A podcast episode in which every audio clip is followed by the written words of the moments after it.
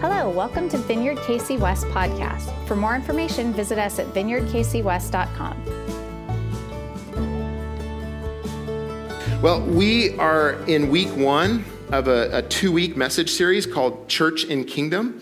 And so we're going to take two weeks to walk through what is the church, and then next week we're going to look at what is the kingdom. And it's important to have the distinction. They're not going to be comprehensive, but the, there's note sheets on the end of your row. You can grab one. They're also online on our website if you want a physical distance from them. Uh, but it's important to know the distinctions. And if you take the notes from both weeks, you'll have a good idea what the church is and then also to what the kingdom is. And then after that, we're going to go to a, an eight week series about Moses. And we're going to be doing that in conjunction. Um, I'll share more about it next week. We're going to do that in conjunction with, with different teachers. And so it's really going to be a, a, a fun series to go through. So when we, when we answer the question, what is the church? We hopefully immediately go back to what's my interaction with these Jesus people? What's my interaction with these people that, uh, that call themselves Christians? And I know for me, from the beginning, as a, as a 15 year old, uh, meeting these Jesus people, I, I, they, they loved me, they welcomed me, uh, they fed me, right? Um, and they, they helped put healing balm upon my, upon my wounds. Um, they helped encourage me, um, and, and they called me on my stuff, right? Uh, when I get off track, they call me on, their, on my stuff. They help me understand uh, who I am. Um, they recognize God's work in my life. And here's the cool thing that started when I was 15, but it's continued, right? All of those things, like these, this wonderful thing called the church. And it was something totally foreign for me. Um, I, I didn't, and again, I, I, shared last week, I don't really associate necessarily the religion with the building or whatever because I didn't grow up in a building doing religion. So I was kind of like what it's about. Well, you know, when it comes to the church, Jesus started it, right? Jesus started this community called the church, and it started out with just him. And then he started calling people, hey, hey, you, why don't you come follow me?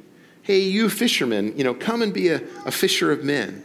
Hey, hey, you, follow me in fine life. Hey, you, turn away from this and follow me. And he pushed against the religious and the irreligious alike. And all of a sudden, you created this wonderful community called the church. And so, what we're going to look at today, we're going to go pretty quick. Okay? We're going to move pretty quick through, so, so buckle your seatbelt, all right? We're going to go through a bunch of different scriptures. And, and so, it, we're not going to be super exhaustive in any of them, but I want you to get a grasp for what it is you're doing what it is we are doing as, as a body. Because it's so important. Because sometimes you can kind of just get in this mode and really forget what you're doing. Uh, you know like why you're doing what you're doing and who you are. So we're going to start with first we're going to start with that the church is hospital and army. So isaiah 61 verse 1 through 3 says this. It says the spirit of the sovereign lord is on me because the Lord has anointed me to proclaim good news to the poor. And this is the, in the Old Testament, okay, pointing forward. Jesus, in his first sermon, actually read this text in his first sermon. He got up in the synagogue. So he was declaring, This is, this is fulfilled today in my reading of this. And he says, He sent me to bind up the brokenhearted, to proclaim freedom for the captives, and release from darkness for the prisoners to proclaim the year of the Lord's favor and the day of vengeance of our God, to comfort all who mourn, and to provide for those who grieve in Zion, to bestow on them a crown of beauty instead of ashes, the oil of joy, instead of mourning in a garment of praise, instead of a spirit of despair. Okay, so I think somehow that that that yeah, I th- seem okay. Um, the, whole, the whole verse isn't up there. Um, but so Isaiah 61, 1 through 3, shows this picture of, of the church being a hospital. Um, why? Well, Jesus declared that this was his mission in Luke chapter 4. This is the mission that he had um, when he came, which was to heal up people. Is, is, and so the church is actually a hospital for sinners right? It was actually Dear Abby, right? Um, Abby, you know, you remember the, the on, in the newspapers, people writing. She actually termed that phrase. She said, she said this: "The church is a hospital for sinners, not a museum for saints." right? And then, and then John Wimber, who, who, who founded you know, the Vineyard Movement, he said this. He said, As a hospital, we yearn to provide healing and restoration for those who have been wounded. Specifically, we must become skilled in our helping ministries and lift our level of understanding, training, and methodology and pray for more anointing and power as it relates to Scripture and to the Holy Spirit's working among us. And so the church is always to be a place that, that the wounded, that the sick, see the church as a place to get healed. You know, whether it's physical healing, whether it's emotional or relational healing, um, you know, it's, it's a place that, that the, you know, like, just like, um, uh, last year, I woke up and I had vertigo, like in the middle of the night. Uh, it was a week after Easter, and, uh, and, and all of a sudden, I, I'm like, whoa, something's wrong. And so, you know, I didn't go to Mickey D's to get a, you know, a breakfast sandwich, right? To get fixed. Where did I go? I went to the hospital, right? I went to the hospital because that's where they healed people. And so people have to feel like the church is the place where it's like, look, if I'm hurting, if I have pain, if I'm messed up, the church is where I go. And so it's such an important distinctive that we would see the church as a hospital for sinners. And you can ask yourself, you know, um, am I somebody that is being healed and I'm also focused on healing others? And a church should ask themselves, is this a place that people come to get healed? Or also, too, am, you know, are, we, are we putting that out there? Like, do I make that real clear to people? And then the next thing is, is, is an army. And so Isaiah 61, verse 4, it says, They will rebuild the ancient ruins and restore the places long devastated. They will renew the ruined cities that have been devastated for generations. And so, who is it talking about? It's talking about the people that got healed up. Isn't that cool? So you've got these people that are messed up and, and, and, and they're lost and, and, and they're in prison and they're outcast and they need all kinds of healing. And then all of a sudden, they get put into an army. They get put into this group of people that now they are the ones that, I mean, look at it, the language. They rebuild the ancient ruins. Well, the ancient ruins of what? The ancient ruins of lives, the ancient ruins of families, right? I mean, we can all look back at our families and in our, in our line and we can say, wow, things tore down right there or, or things fell down. And so the people of God as an army come and rebuild cities, rebuild structures, rebuild life. That's what we are to do as an army. And so w- what we do is we want to be committed to benevolence and evangelism and, and sharing the good news with people and, and helping the gaps in, in the culture, right? There's kind of this idea that, well, the government will take care of everything. The government's never taken everything. It, it's, it's, it's groups, it's people that see the gaps and say, let's fill those. We do that. Like we have a, we have a food pantry um, that, that Erica Simon you know, leads uh, on Thursdays. We're moving it to Saturdays here pretty quick. But people drive in here and they get food. Why? Because they need it. There's a gap. They're not getting what they need. We have problems with our economy. We have problems. So, so there's a gap. So, so that's like an army move, right? It's just like, hey, we're going to go, we're to go fill this gap and take care of this and rebuild this. It, you know, I don't know if you've ever been without food, right? Um, and it's, it's kind of a, um, you know, it's kind of a hard thing you know, to like, where am I going to eat or what am I going to eat? And so for somebody to come and get a box and be encouraged, it takes that stress away. So, heart check wise, on these first two ones that, that um, you know, we're hospital and army, um, you know, are we open for being healed? Because unless the church is still in a place of like, this is a place for me to be healed, people won't want to come be healed. It's just when they, they'll notice if these are wounded healers or not. You know, they'll notice whether, the, you know, whether that's true or not. And then, two, are we healing, right? And this could go for the church global and then, and then a local church like us. Um, and then a, a key question as far as the armies you know, what are the makeup of our battles? What are the makeup of the battles of the local church or the church wide? Like, are the battles all like inward, like fighting over stuff, like fighting over the color of the carpet? Or fighting you know, over the, the, the, color of the paint for the outside of the building or, or fighting over the battles of, of, of, really insignificant things, right? If those are the battles that, that the army of God are fighting over, then, then what do you get? But if the battles are fighting for justice for those that are experiencing injustice, if the battles are fighting for the outcast to be brought in to the place and, and family of God, um, fighting for those that, that need the help, fighting for, for people to see the light, fighting for people to be rescued from a life apart from God, those are the battles that we're called to. But we can kind of get mixed up in, in these little battles every once in a while. The next thing that we see is that the church is body and bride. And so, first, body.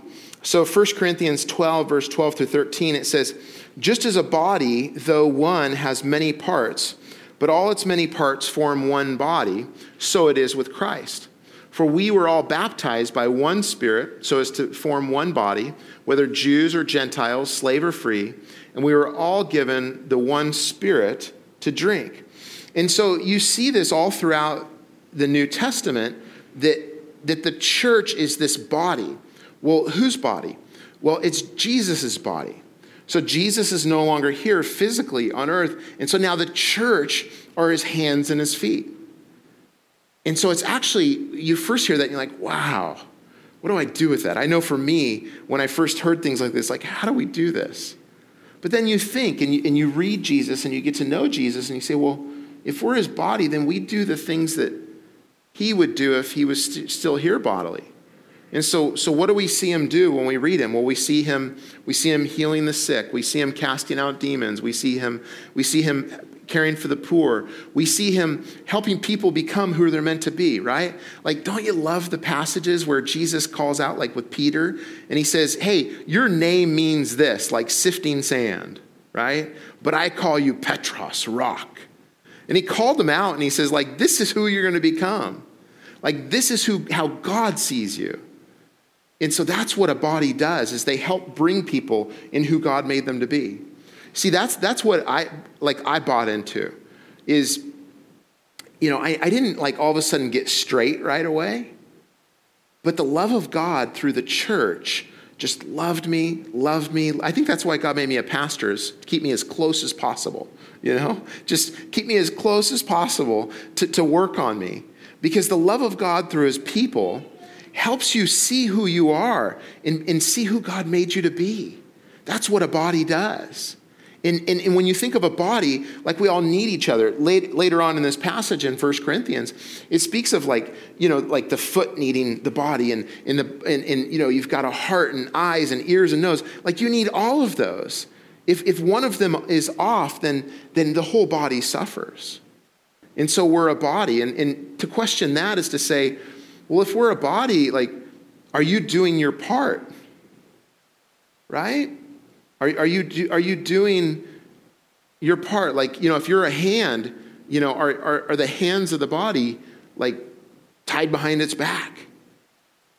Because that's as I talk to people, some people, and I get it. I mean, you know, some people say, ah, oh, I'm tired of church or tired of getting together and I don't need it. I just do, I just, you know, I just do my own thing or whatever. And the problem with that is that, is that other people need you. Like God designed you for other people. And so it's just not a thing of like, well, I don't need other people. It's like, no, they need you. They absolutely need you. And it's not just a, the, the friendly thing, too. God puts people together, too, that, that will kind of sharpen each other. There's friction too, right? Like it's not just like, hey, these people be my best friend. This isn't just about like kumbaya, like gathering up around the fire. God is is radically making you into the person that you're supposed to be. And he does that through other people. And so that's why you have to be just all in involved with what God is doing. And then the next thing is, is, is the church is the bride. And, um, you know, this image is, is so real because of the wedding yesterday. I, I love, you know, everybody looks at the bride when you walk in, in, in, in good, good reason, right? Um, and, and she, the bride yesterday with her parents, both of them walking her down, just so beautiful and, and, and together and beautiful dress and just glowing, right? But if you want to know where the money shot is, look at the groom look at the groom. And, and, so I just looked yesterday, and, and there was kind of a platform like this, and he was kind of there waiting to take his bride. And so I kind of like, you know, looked in because the expression is just amazing. Why? because he looks and he sees just this beautiful person that has made herself ready for him. She's giving herself to him, and he's giving himself to her. And so it's beautiful. And so the church is the bride of Christ. In Ephesians, um, Ephesians chapter 5, verse 25, it says, Husbands, love your wives just as Christ loved the church and gave himself up for her, to make her holy, cleansing her by the washing with water through the word, and to present her to himself as a radiant church without stain or wrinkle or any other blemish, but holy and blameless. You see that picture? That we're the bride of Christ. And there's other scriptures that you can go through, including like in Revelation, where you see the marriage supper of the Lamb, right? And the marriage supper of the Lamb is this culmination where Jesus says to his disciples in John 14, he says, Look, I'm going to go prepare a place for you. You know, and then a little bit later he says, I'm the way, the truth, and life. No one comes to the Father except through me. And he's like, Hey, I'm going to go prepare a place for you like mansions for you, space for you. And don't get hung up on mansions. The idea is, is that it's really good. I'm going to go make space for you with my Father. That's what he's been doing for 2,000 years. And then there's going to be this marriage supper of the Lamb, and it says, Blessed is who's invited to the marriage supper of the Lamb. And it's like, well, who's invited? Everyone's invited. But it's like this wedding yesterday. You have to RSVP, you have to let them know you're coming. So, a wedding where everyone's invited, but you have to say, Yes, I'm in. I'm going to that wedding. I'm a part of the bride of Christ. Now, for you big football guys, you're like, I ain't no bride. You know, what are we talking about here? No, you are. You are. And what it means is it's just this lavishing of the affection and love of Jesus on you. Like that's how he sees you as his bride, prepared for him, prepared for glory. Because there's going to be this big marriage supper, and it's just going to be like anything, it's not going to be like anything you've ever thought of this big spread, this big banquet. And Jesus is there. And there's only goodness, there's only unity, there's only love. And so there's, there's this big party that happens in that place, and the bride is prepared for that. Michelle and I, before we had kids, we had some friends, and their daughter was a youth leader in our youth group, and they did this thing. And we had heard about it, and we were just kind of like, oh man, I hope they invite us to one of these and they would invite some people over and they would treat them like the bride of Christ. And so it was just this big meal and music, and it was just like showering this affection. They saw that as a ministry of theirs. And so I was kind of like, oh man, I hope they invite us sometime. You know, I'm, I'm ready. And they, that's what they called it, like this bride of Christ meal. And so we went there and experienced this, and it was just this the hardest thing for me was I'm just like, well, can I help with something? You know, hey, do you need anything? Or do you need me to do that? And, and it, it kind of undid me because I'm like, wait a minute. Like, that's how Jesus wants me. Just, will you just receive my affection? Will you just receive my love in this place? And so the church is the bride of Christ. Now, the next thing, the church is house and school. And so, first, house. And the idea here is when you think of house, you think of family, right? That's the whole idea. Well, I mean, think about it. You've got a father, you've got a son, you've got Holy Spirit, right? And it's this inviting in to this family. Like that, that's what it's all about, is, is that we become family. So in Ephesians chapter 1, or um, uh, Galatians chapter 3, verse 26, it says, So in Christ, you are all children of God through faith. Isn't that good? We're all children of God through faith. Like I remember, I remember as a young boy, like watching, uh, and maybe you had this experience too, like watching like how different dads interacted with their kids, and you know, my dad's this way, their dad's this way, and it was just always curious to me, like, you know, they interact this way, they do this, they they handle it this way, and like all dads are different, right?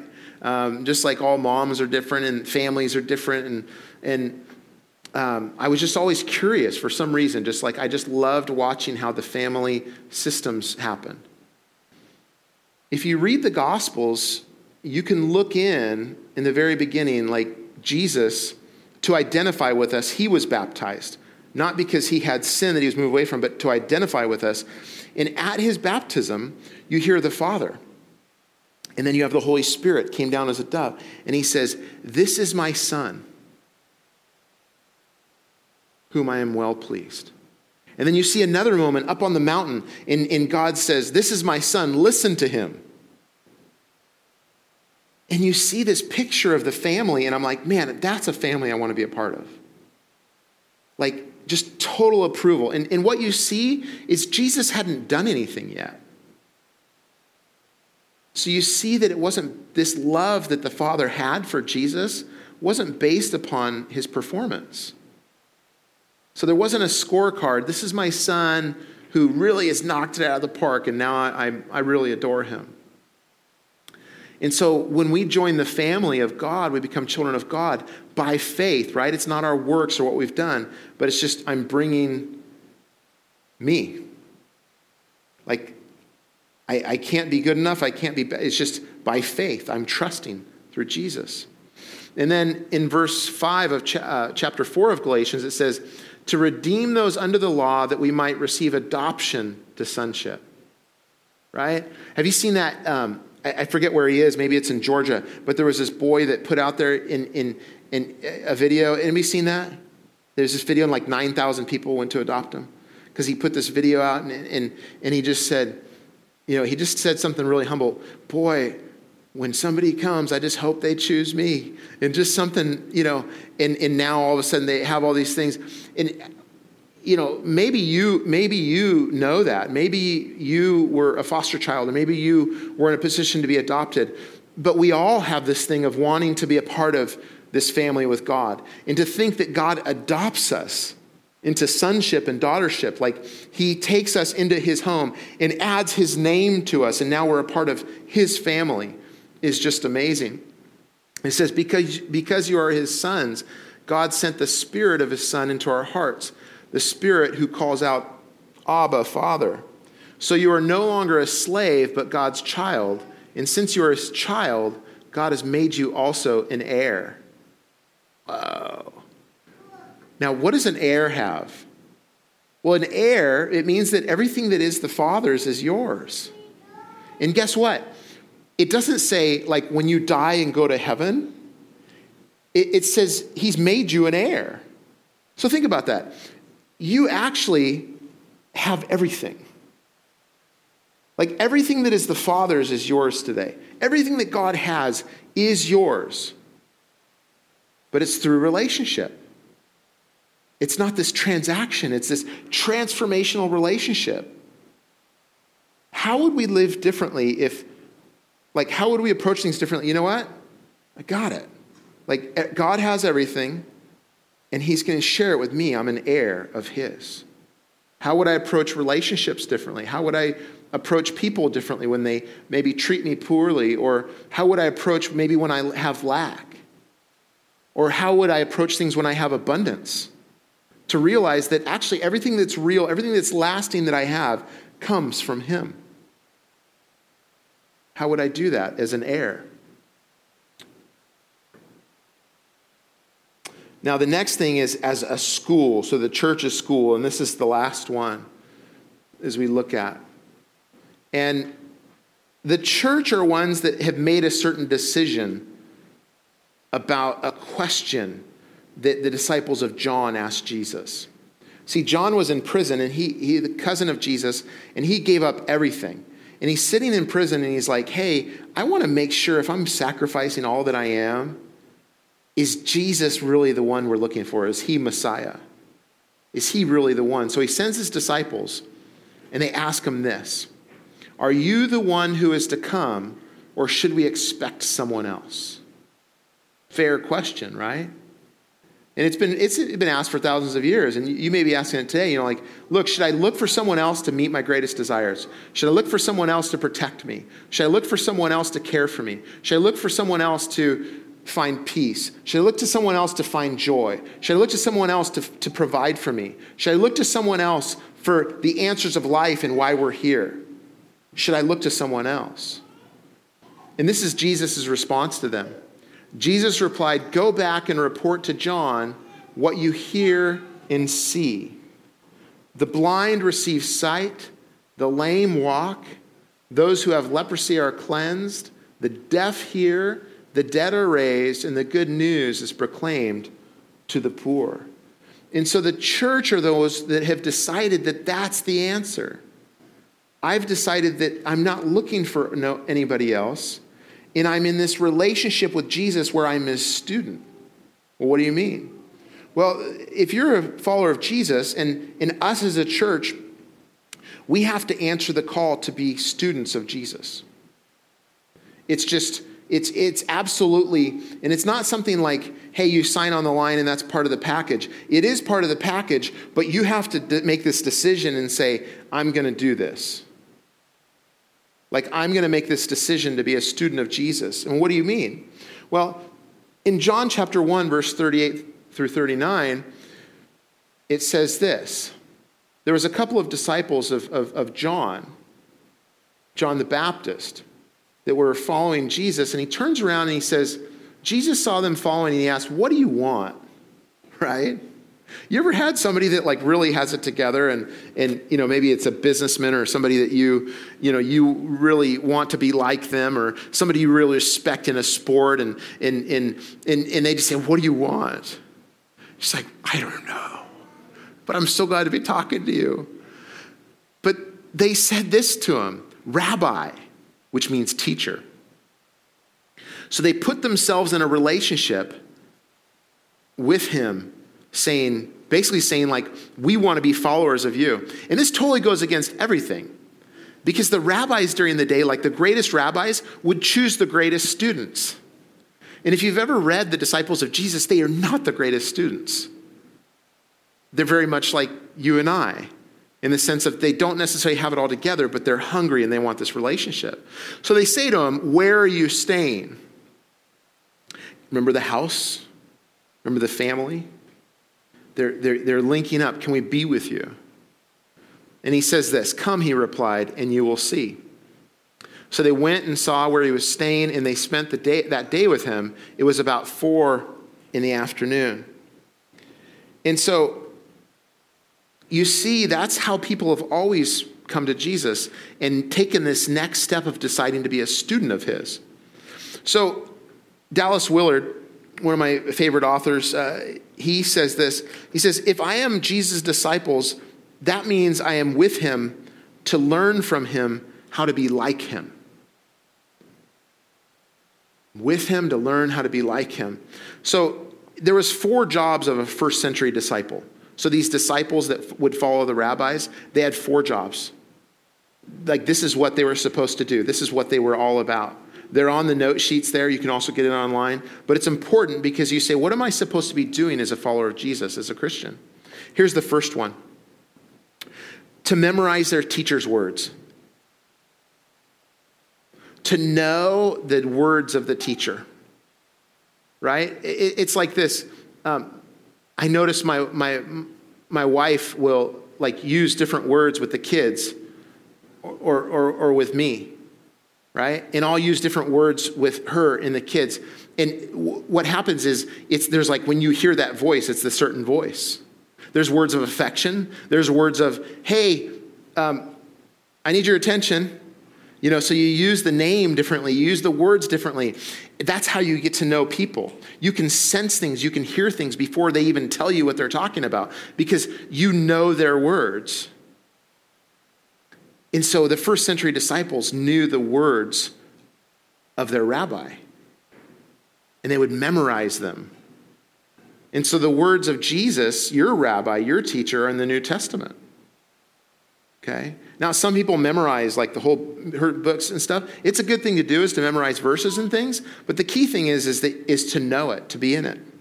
The next thing is, is to learn their teacher's traditions and interpretations. And so we have church traditions like vineyard has a way of doing things and things. You know those. But the key thing is is like our whole focus is to point out to you to follow jesus. And so you get to know his ways and interpretations his ways of seeing things. Now the next thing is is to imitate their teacher's actions. Well, how would I do that?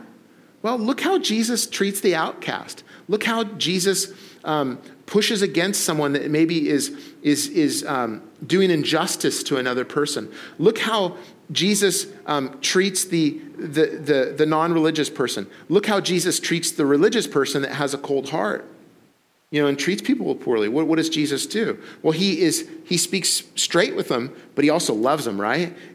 Some people will say, well, the you know the Jesus treated the religious like he couldn't stand the religious. No, he spoke straight with them, but then like a couple chapters later, you see he's at a party with the Pharisees. He's at a party with the people, so he would speak straight, but he'd spend time with them. He accepted them, and so imitate the teacher's actions. That's what we're to do with Jesus. And the next thing is, is to raise up disciples. So there's the four jobs of a first century of a first century disciple. Now Dallas Willard said this too in his book The Divine Conspiracy. He says, "I am learning from Jesus to live my life as he would live my life if he were I. I am not necessarily learning to do everything he did, but I am learning how to do everything I do in the manner that he did all that he did. And so, church, these pieces here hospital and army, body and bride, house and school all of those things are swirling around and meshing together as we gather. That's what you hopped into when you hopped into this body, the universal church, right? And then it expresses itself through a local body.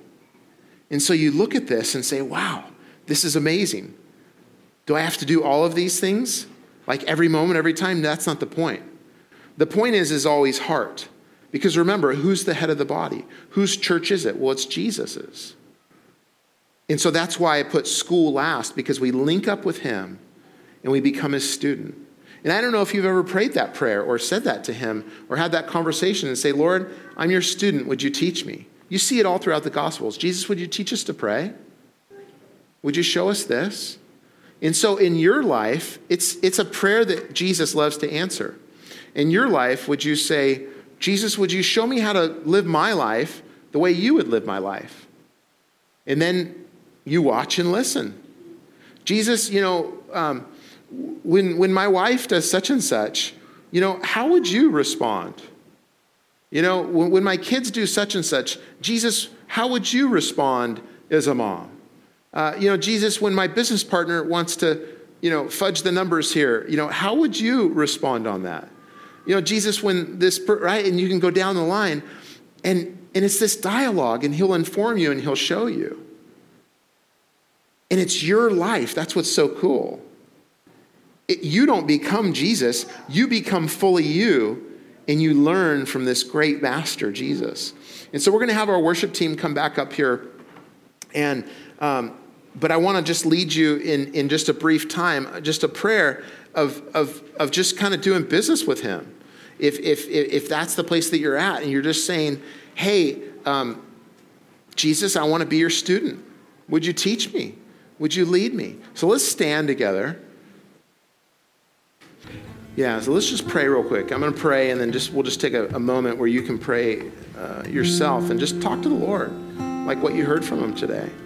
Um, hopefully some of you felt empowered. I, I think I think there, there I, I thought going in today, I think that there's somebody that like God's calling you deeper into ministry.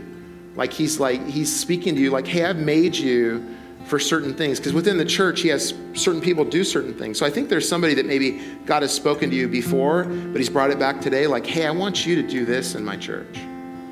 And so I'd love to pray for you for that. Or today you've just said, yeah, that's right. Some of you are feeling that. You're like, you know what? Yeah, that's right. We're an army. And we're to, to, to use the same weapon that Jesus did, which is his love and the power of God to change the world. I'm in. So just, just talk to him about that. Lord, we just uh, we bring you our real lives, God. We bring you our hearts, our minds, all that we are, Lord. But Lord, we don't want to play religious games. We like we want to really be your people.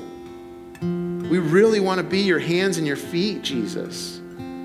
We really, like, when people ask, like, hey, is Jesus the one, or should I look for someone else? That we would be able to say and look at the church here in Kansas City, the church corporately in Kansas City, and that we would say, yeah, look what's going on. Look what Jesus is doing, continuing through his people. And so, Lord, we humbly ask that you would give us more responsibility in your kingdom. We humbly ask that you would show us what to do, God. Lord, those that are lacking in our society, show us how to heal them up. Those that are hurting, God, send them to us. Places where an army needs to go in with the power and love of God, send us, God. God, would you help us to, to feel like that bride, Lord, just spotless and pure? Would you work in us? So just take a minute and you just talk to the Lord and respond to what He's spoken to you. Just take a minute. Thanks for listening this week. If you're looking for ways to serve, give, or get connected, please visit vineyardkcwest.com.